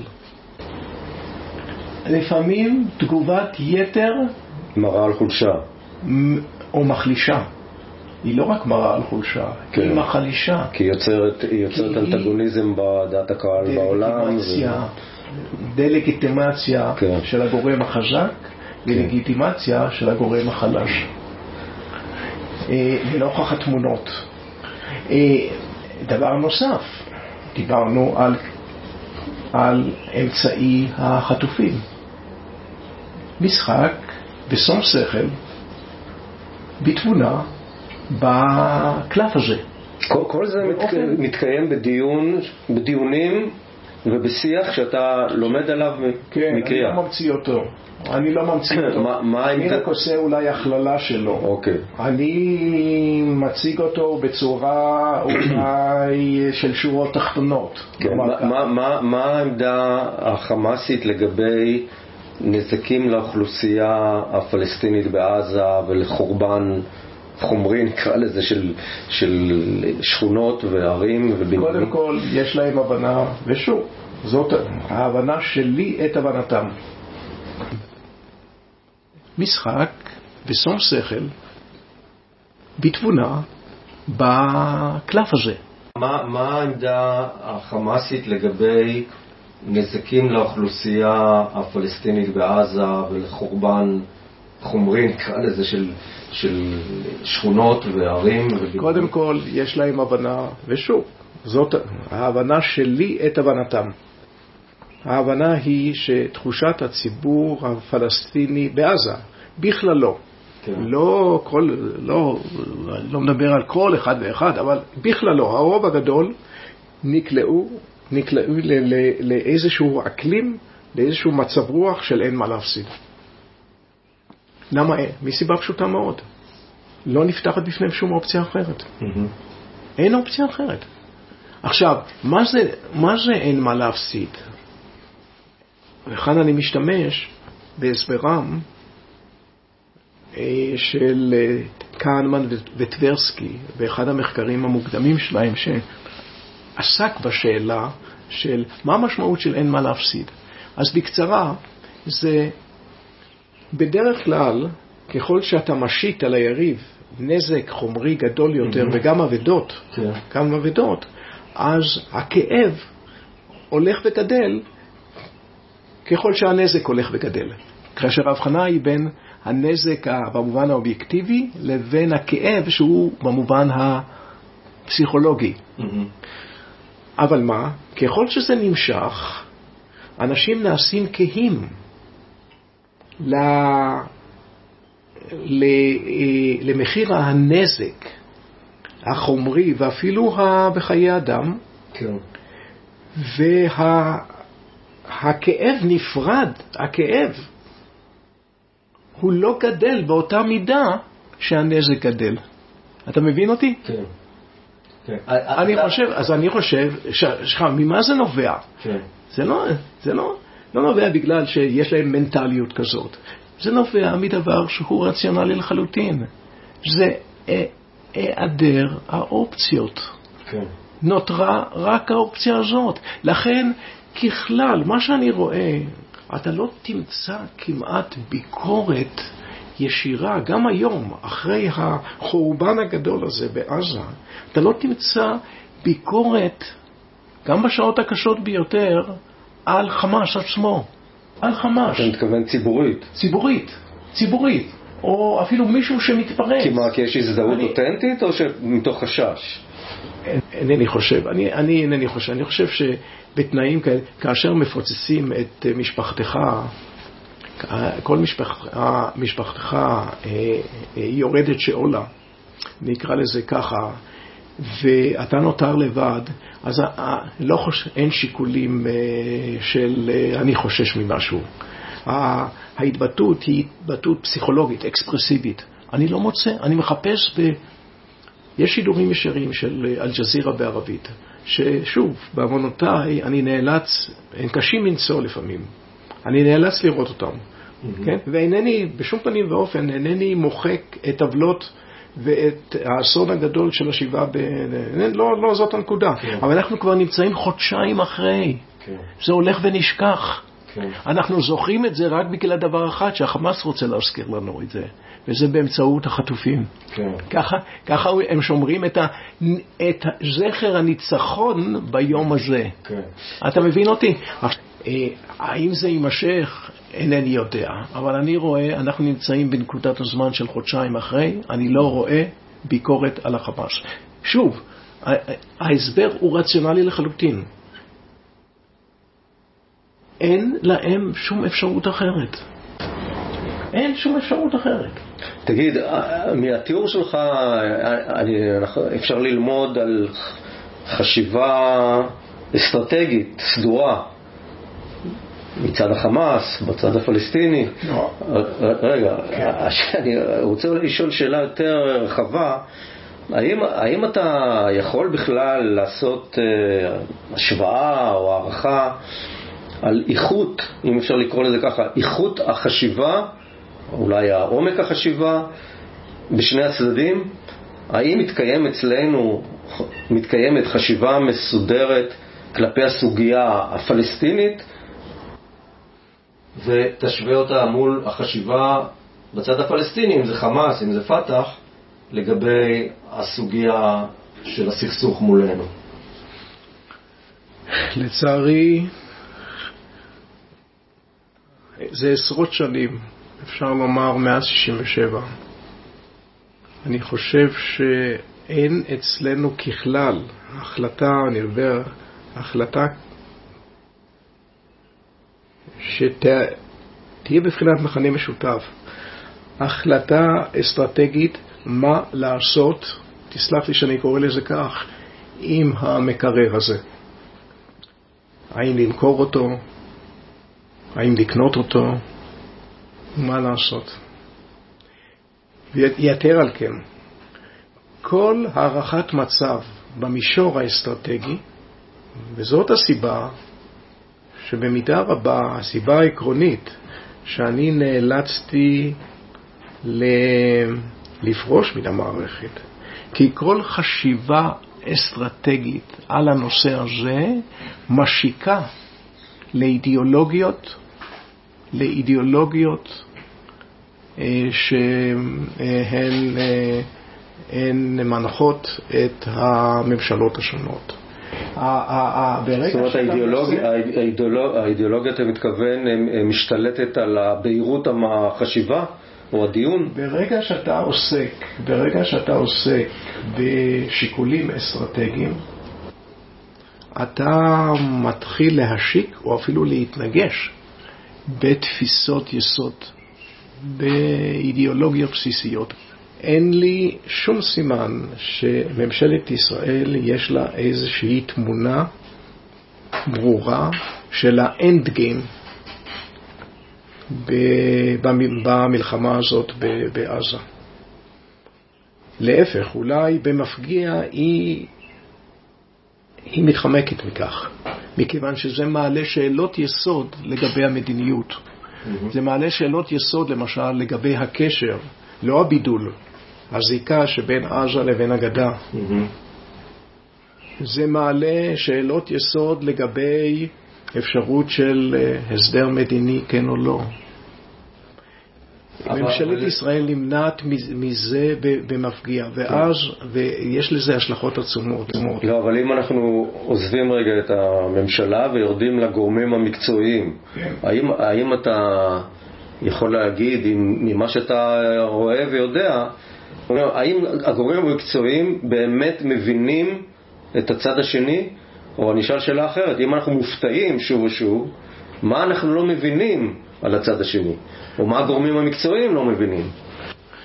טוב, אה, כאן אני חושב, אני חושב שברור מאוד שהגורמים המקצועיים נכשלו, נכשלו כישלון חרוץ מאוד. אה, כישלון ש... אה, מזכיר לנו מבחינה עקרונית, אה, וזה צירוף אה, מקרים שהוא מפליא, שזה בדיוק 50 שנה ואפילו כמעט בהפרש של יום באותו מועד עם 73, כן, עם מלחמת יום כיפור. מבחינה עקרונית, למרות הבדלי הנסיבות וכולי, ואני לא אכנס לכל זה כמובן, אבל יש דבר, מבחינת הכישלון, הכישלון הוא אותו כישלון. אה, השפעת קונספציה או מיסקונספציה מסוימת על הבנת, הבנת המציאות, הבנת המצב, mm-hmm. על פרשנות האינדיקציות השונות, וכתוצאה מכך אה, זה נתן את אותותיו גם בתפקוד המקצועי ובהכנות ובהתכוננות.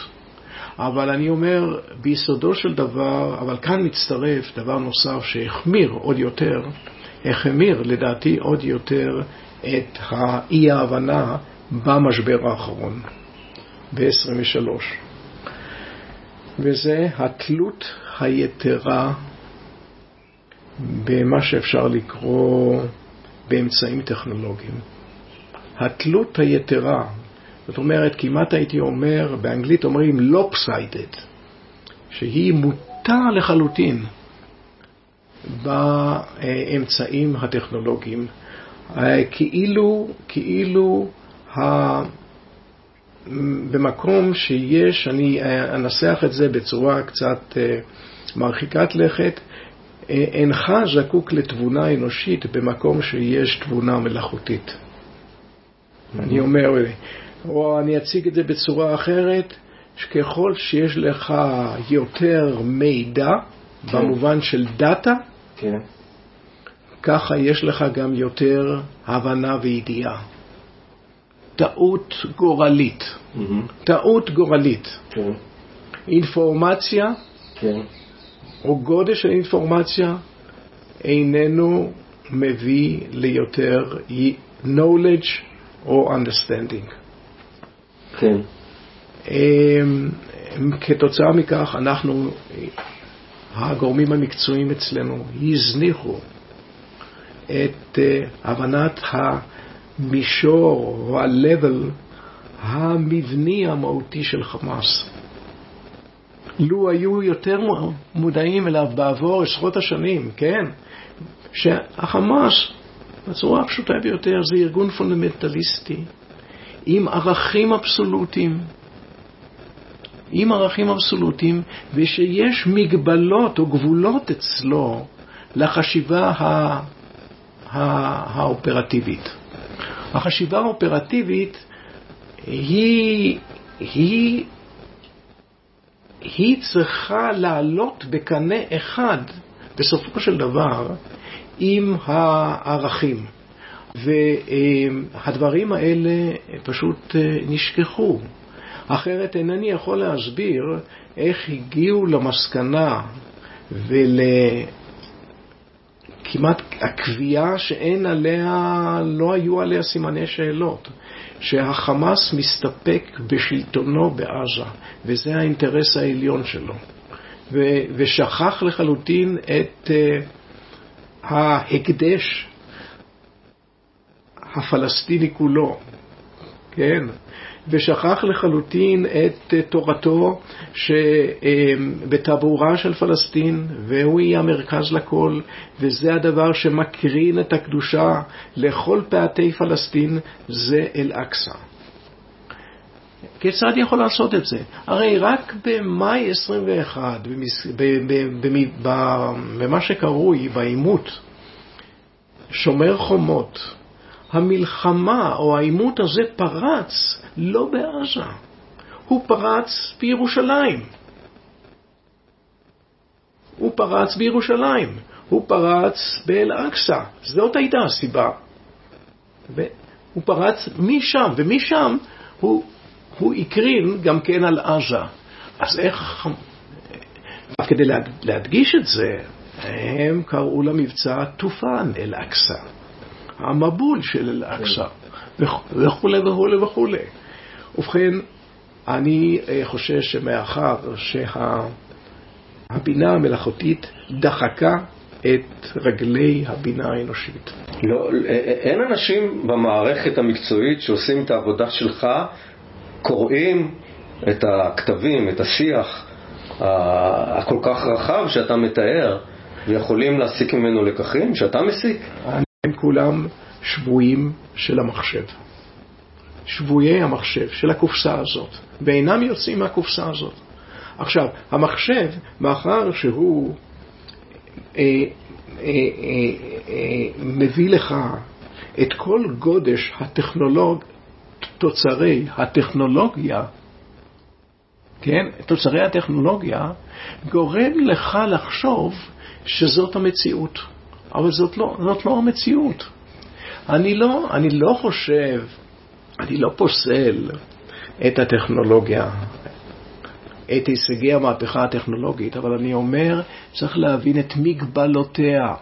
יש לה יתרונות, וניתן להפיק ממנה יתרונות גדולים, כמו למשל במישור האופרטיבי, כן. במישור הטקטי. יתרונות, אבל אל נטשטש את ההבדלים בין המישור הטקטי. אין דין אחמד ומוחמד, אנשי חמאס בשטח, כדין הסוגיה הפלסטינית או השקפות החמאס האסטרטגיות במישור, במישור הגבוה יותר. בוא, בוא, בוא נגיד כמה מילים. האם אני ברור? כן, כן. אני חייב לומר מה הן התוצאות או ההשלכות הלא מכוונות שהן יכולות להיות מבחינת חמאס שליליות. אוקיי. אני חושב שצריך לעסוק בזה גם כן. כן. אני אתן דוגמה. אה, החמאס ביקש לקעקע את הסטטוס קוו הקיים ולהניע לכיוון, או ליצור סטטוס קוו חדש, חיובי או לטובתו. Mm-hmm. כן? אבל מה? אבל מה קורה? אמ, יש מכנה משותף.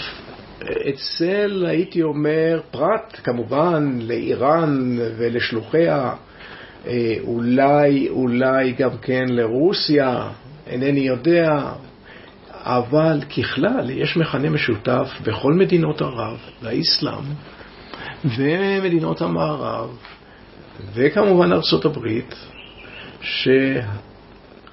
שהחמאס צריך ל... להחליש אותו באופן כזה שהוא לא יהווה גורם שראוי להתחשב בו ביום שאחרי. נכון? Mm-hmm. כלומר, הוא קעקע את הסטטוס קוו והניע דינמיקה שאולי תאפשר לעקוף את החמאס. או להחליש אותו עוד יותר. אתן דוגמה, אם יתפתח כתוצאה מהמשבר הנורא הזה, אם יתפתח הקשר מדיני, ובהחלט זה יכול להתפתח, ראה את עמדת, ראה את עמדת ארצות הברית, העמדה החד משמעית של ארצות הברית בעניין הזה. אה, אה, מה שאתה אומר, תהליך מדיני ייבש במידה רבה את החמאס. האויב הגדול ביותר של חמאס הוא לא צה"ל. האויב הגדול ביותר של חמאס בכל שנותיו הוא הסדר מדיני. והחמאס עשה במשך כל שנותיו מאמצים עילאיים, כולל פיגועי התאבדות, כזכור לך, כדי לטרפד, לסכל כל אפשרות של תהליך מדיני. וכמו שראינו, לאופוזיציה, להסדר מדיני היה כוח וטו. נכון, נכון, על המכה שתחליש אותו, אם כי אולי לא תעלים אותו לחלוטין, אבל מכת זה המכה החזקה ביותר, זה אפשרות של תהליך, מד... הסדר מדיני, ואני מדבר על הסדר מדיני לא באופק שאין רואים אותו, אלא קונקרטי מאוד. למעשה, שכל הניסיון ל... לסתום את החלל שנוצר כתוצאה מהפגיעה אה, אה, אה, בחמאס בעזה התמלא באמצעות הסדר מדיני שרק על כנפיו תבוא, תבואנה מדינות ערב ומדינות האסלאם, כפי שהדבר בא לידי ביטוי בהחלטה המשותפת של הוועידה שלהם, וזה כלל המדינות שאיראן בודדה בו. ובכן, עכשיו תראה את הפרדוקס, שהמהלך, היוזמה של החמאס, מביאה בדיוק לתוצאה ההפוכה שעוד, שנותנת לו את המכה האנושה. זה בהחלט יכול להיות, אבל זה גם תלוי בממשלת ישראל. כן. ממשלת ישראל עד כה מנסה לחמוק מההכרעה, מההכרעה הזאת. כן. מתוך הדברים שאתה עוקב אחריהם, אתה רואה שבחשיבה האסטרטגית, נקרא לזה, של אותם גופים פונדמנטליסטיים, אה, חמאס, חיזבאללה, אירועי אוקטובר הם שלב מקדים לאיזו פעולה סופית שתביא להכרעת ישראל מבחינתה. עם יוזמת השלום הערבית, כן. וזה יביא בכנפיו את אפשרות הסיוע הכלכלי של מדינות, של סעודיה ואיחוד האמירויות ושל כל העולם כולו. כי זה גם כן ייתן תוחלת. לא רק תוחלת מדינית, אלא גם תוחלת בכלל לעזה. כן. אבל בהחלט יכול להיות שאנחנו, שהחלל הזה לא יתמלא על ידי אחד משלושת הגורמים. חמאס, כבר אמרנו, הוא ייחלש כגורם. החלל, כן. אפשרות שנייה זה שהחלל הזה יתמלא על ידי הקשר מדיני מובהק, שיביא בכ... איתו גם כן את הרשות הפלסטינית עם כל השינויים, הרי ארגון שהיא צריכה לעבור. אבל אפשרות שלישית היא שהחלל הזה יתמלא על ידי שליטה של כוחות צה"ל, הישארות של כוחות צה"ל בעזה. אני חוזה אה, חזות קשה מאוד אם אכן זה יקרה. זה, זה עלול להניע את התרחיש החמור שאתה הצגת אותו קודם בשאלתך. קודם כל, הישארות כוחות צה"ל שם היא תהפוך, עלולה להפוך לתהליך, לאיזה מין שקיעה או התבוססות בביצה עמוקה מאוד, כאשר צה"ל הוא בבחינת חיל מצב, בביצה עמוקה מאוד, ואגב, החמאס מתחיל לדבר על האפשרות הזאת כאשר הוא מדבר על הצורך בלהפוך את עזה למוסטנקה. מוסטנקה זה ביצה, אה, מילה אחרת שמשתמשים בה בכתביו, וואחל, שזה ביצה תובענית עמוקה. Mm-hmm. כלומר, איזה מין תהליך של, אם תרצה, וייטנמיזציה, כן. לבנוניזציה, ואולי גם עיראקיזציה. Mm-hmm. כמו שקרה, ל... תזכור, הניצחון היה מיידי, הניצחון הצבאי בעיראק, של... תוך ימים, של האמריקאים. אבל מה אחר כך? אחר כך. כרגע אין, אה, אה, עושה רושם שאין שום אסטרטגיית יציאה מהמצב של נכון, ישראל. נכון, ובכלל, אני אומר, כשלוחמים בטרור, אה, כלל, כלל ברזל זה מלכתחילה היא שתדע לאן אתה הולך, לאן פניך. זה חייב, זה חייב להיות לא תוצאה של מה שעשית, אלא לכוון את צעדיך אל, במה שאתה עושה. כן, כן? אה, אה, זה כלל יסוד. כן. אה, כתבה על זה, אני חושב, ספר יפה מאוד, אה, אודרי קרונין, ספר שפורסם ב-2009 בהוצאת אה, פרינסטון יוניברסיטי, והיא שם, אה, הכותר, הטייטל של הספר, הכותר של הספר הוא How Terrorism Ends. שהיא מסבירה את החשיבות העליונה שאתה תדע מלכתחילה לאן אתה הולך. כן. אחרת אתה, אחרת זה הופך להיות, איך נראה, באנגלית אני אומר senseless, כל ההתמודדות הזאת. זה מזכיר לי את המשל הזה של עוד מהמאה החמישית לפני הספירה של פוס, ששני אויבים זה לזה נקלעו לסירה אחת בים אה, סוער מאין כמותו. והאחד יושב על חרטום הספינה והשני בגבה של הספינה.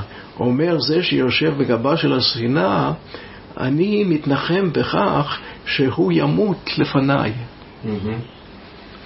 סנסלס לחלוטין. האם לזה אנחנו רוצים? כאשר אין לך, אין לך אסטרטגיה של יציאה, איך אתה יוצא מכך? זה הופך להיות משל איזופוס מהמאה החמישית אה, לפני הספירה. אה, עכשיו, אני רואה גם כן התפתחות אה, אה, אה, חמורה. הג'יהאד הגלובלי זה אומנם רק התחלה. מתבונן, הג'יהאד הגלובלי הווה אומר, קודם כל אל-קאעידה, אחר כך גם המדינה האסלאמית, אייסיס, הם מתבוננים כמובן על מה שקרה שם. הם, הם מתחילים, הם מתחיל, מתחיל אצלם איזה מין. סידוד מערכות תפיסתי. כן. אם עד כה הנושא הפלסטיני היה נושא ל... רחוק יחסית. לח... אה, אה, אה, חזוני, שהוא, שצריך להגיע אליו רק אחרי שמבצעים את המהפכות בעולם הערבי. וזה שיר מזמור לעתיד רחוק. כן. לעתיד לא נראה בעין. כן. הרי עכשיו, כתוצאה מכך, הם מגדירים את זה, ובעיקר בכתבי אל-קאעידה, כי היא אמונה על הנושא הזה של... היא אומרת, עזה הופכת להיות מרחב של כאוס ואנדרלמוסיה. בלשונה, פאודה ותווחוש, מלשון וחש, ותווחוש. ובכן, יש לה אנרכיה, אנדרלמוסיה. מוחלטת. ובכן, ובכן, הם אומרים, יש להם עוד, מת, עוד מתקופות מלפני 20 שנה, מאז קמו, 30 שנה, יש להם תורה מובנית של אידרת אל-פאודה ואל-תווחוש, של ניהול הכאוס. ניהול הכאוס כדי להשתמש בו, להשתלב בו כדי להשתלט. אז אותה בעצם... ואני רואה עכשיו, אני רואה, לא, הם מתחילים להיערך לכך. יש סידוד מערכות תפיסתי אצלם. כן. הם באים ואומרים, באים ואומרים, קודם כל הם אומרים, קוראים לנאמניהם ליטול חלק שכם אחד עם חמאס. חמאס, הם אומרים, ב-7 באוקטובר הוכיח לנו שהוא גורם ג'יהאדיסטי. עד אז, אתה יודע, יחסם לאחים המוסלמים היה יחס ביקורתי, אם לא, אם לא כפירתי. כן. כן, עד, כן, הרי הם בסופו של דבר נוצרו כתוצאה מפרישה מהאחים המוסלמים. ובכן, אייזיס לא מת, מה שאתה אומר. או כוחות קודם הג'יהאד כל, העולמי. לא, מי אומר שהם, קודם כל, הטענה, ש... הטענה הזאת שהם אה, שבקו חיים היא פשוט לא, היא לא נכונה עובדתית, מפני שנכון הוא שהם הרחיקו לכת לפריפריה. שים לב, הם פעילים מאוד באפריקה, כן. כן? הם פעילים, אז נכון, אבל עניין עזה נותן להם הזדמנות ביניהם לחזור למרכז הכובד. תגיד, וזה זה גם, גם מסביר אה, את הרעיון הזה של הטוואחוש, מסביר את האכזריות הרבה שראינו ב-7 באוקטובר?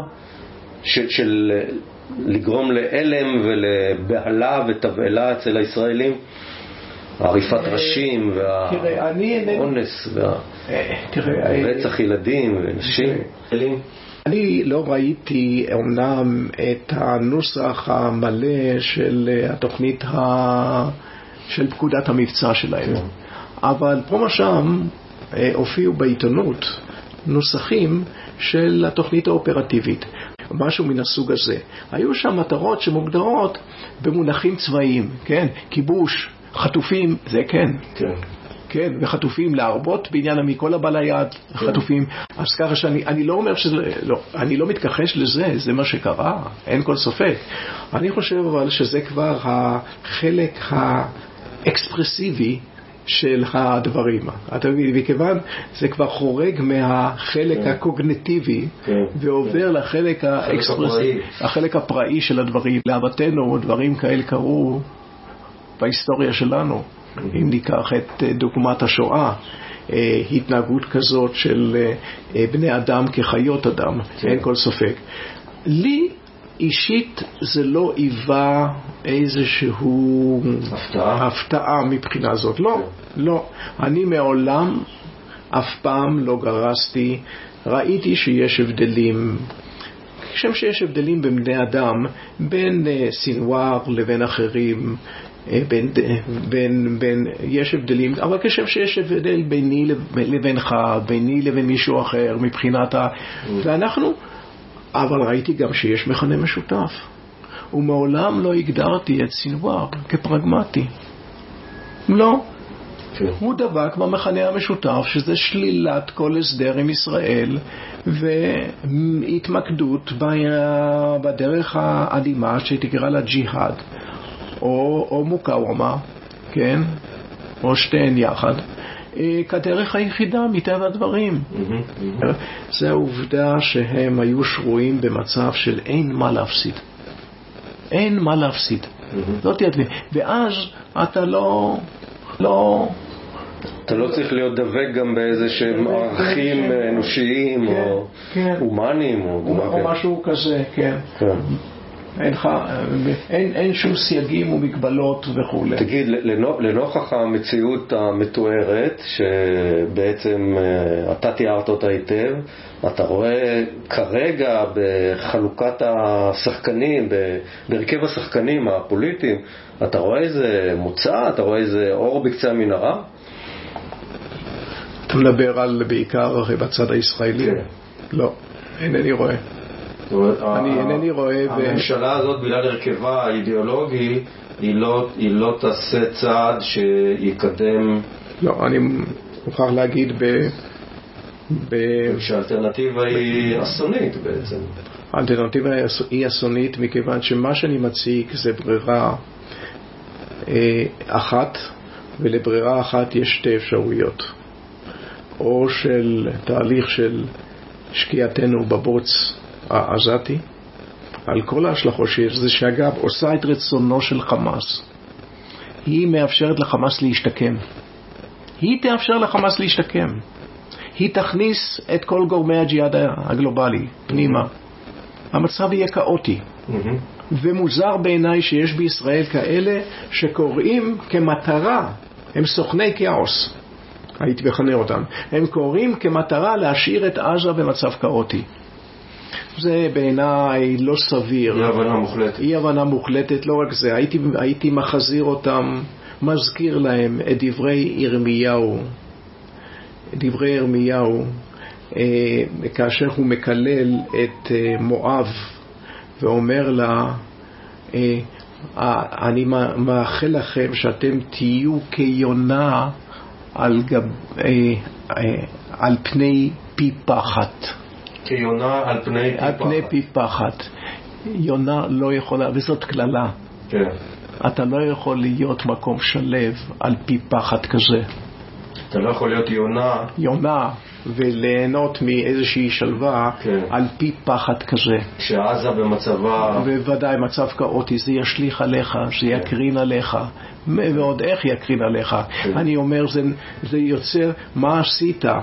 אתה ביקשת להחליש קשות את החמאס, כן. ובסופו של דבר מקנה לחמאס את תנאי ההשתקמות הטובים ביותר. כן. אז זה אפשרות אחת. אז זה אפשרות. האפשרות השנייה, והיא לשנות לחלוטין את הדיסקט. כן. שוב לח... ללכת לכיוון, לא היה, אולי לא הייתה תקופה או זמן מאז ניסוח היוזמה הערבית, לא הייתה, לא הייתה נקודת זמן שבה היוזמה הערבית היא רלוונטית יותר מאשר. בימינו אלה. אבל עלינו להפוך אותה לרלוונטית. וראו, כאשר סעודיה תשלוט על הפרשנות בצד הערבי והאסלאמי של היוזמה הזאת, אנחנו נוכל לפרש אותה באופן שנותן לנו מרחב תמרון חשוב ביותר. אפשר להגיע, כי היוזמה, מי שמסתכל עליה, היא עקרונות כלליים, והיא לא מדברת במפורש. אין בה למשל סעיף שקורא לפינוי כל ההתנחלויות. אני לא אומר שהם מוכנים כן. להישארות כל ההתנחלויות, אבל הם משאירים מרחב עצום לתמרון. אין סיכוי שהממשלה הנוכחית בישראל תקבל את זה, אין, וגם אין, אין. אין סיכוי שלחץ בינלאומי יביא אותה לקבל אני מקווה? אני מקווה שלחץ בינלאומי, רק לחץ בינלאומי, רק עמדה אמריקאית נחושה, נחושה ומעבר ממילים, והמילים נאמרות על ידי ביידן, האריס, סגנית הנשיא, ובלינקן כן. וכל האחרים, הם אומרים את הדברים. כן. ובעיניי זה השכל הישר. כן.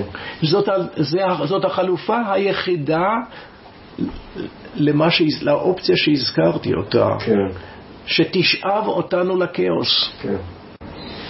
טוב, תודה רבה, ו... טוב, אני מקווה ש... כן. אני מקווה שהסברתי את עצמי. הסברת את עצמך מצוין. אה, המצב, אה, המצב לא מצוין, מה שנקרא. זה היה פרק 78 של פרות קדושות. הסוכן הזר שחדר לאמן והזהיר מכוונות החמאס. שיחה עם מתי שטיינברג, היועץ לעניינים פלסטינים של השב"כ, שסולק בגלל שניבא את הקטסטרופות שיבואו. כמו תמיד, נשמח לעזרה לפרויקט זה, שנעשה כולו בהתנדבות, בתרגום לאנגלית, בעריכת וידאו או בתרומה כספית. פרטים בעזרה ותרומה באתר פרות קדושות. להתראות בפרקים הבאים.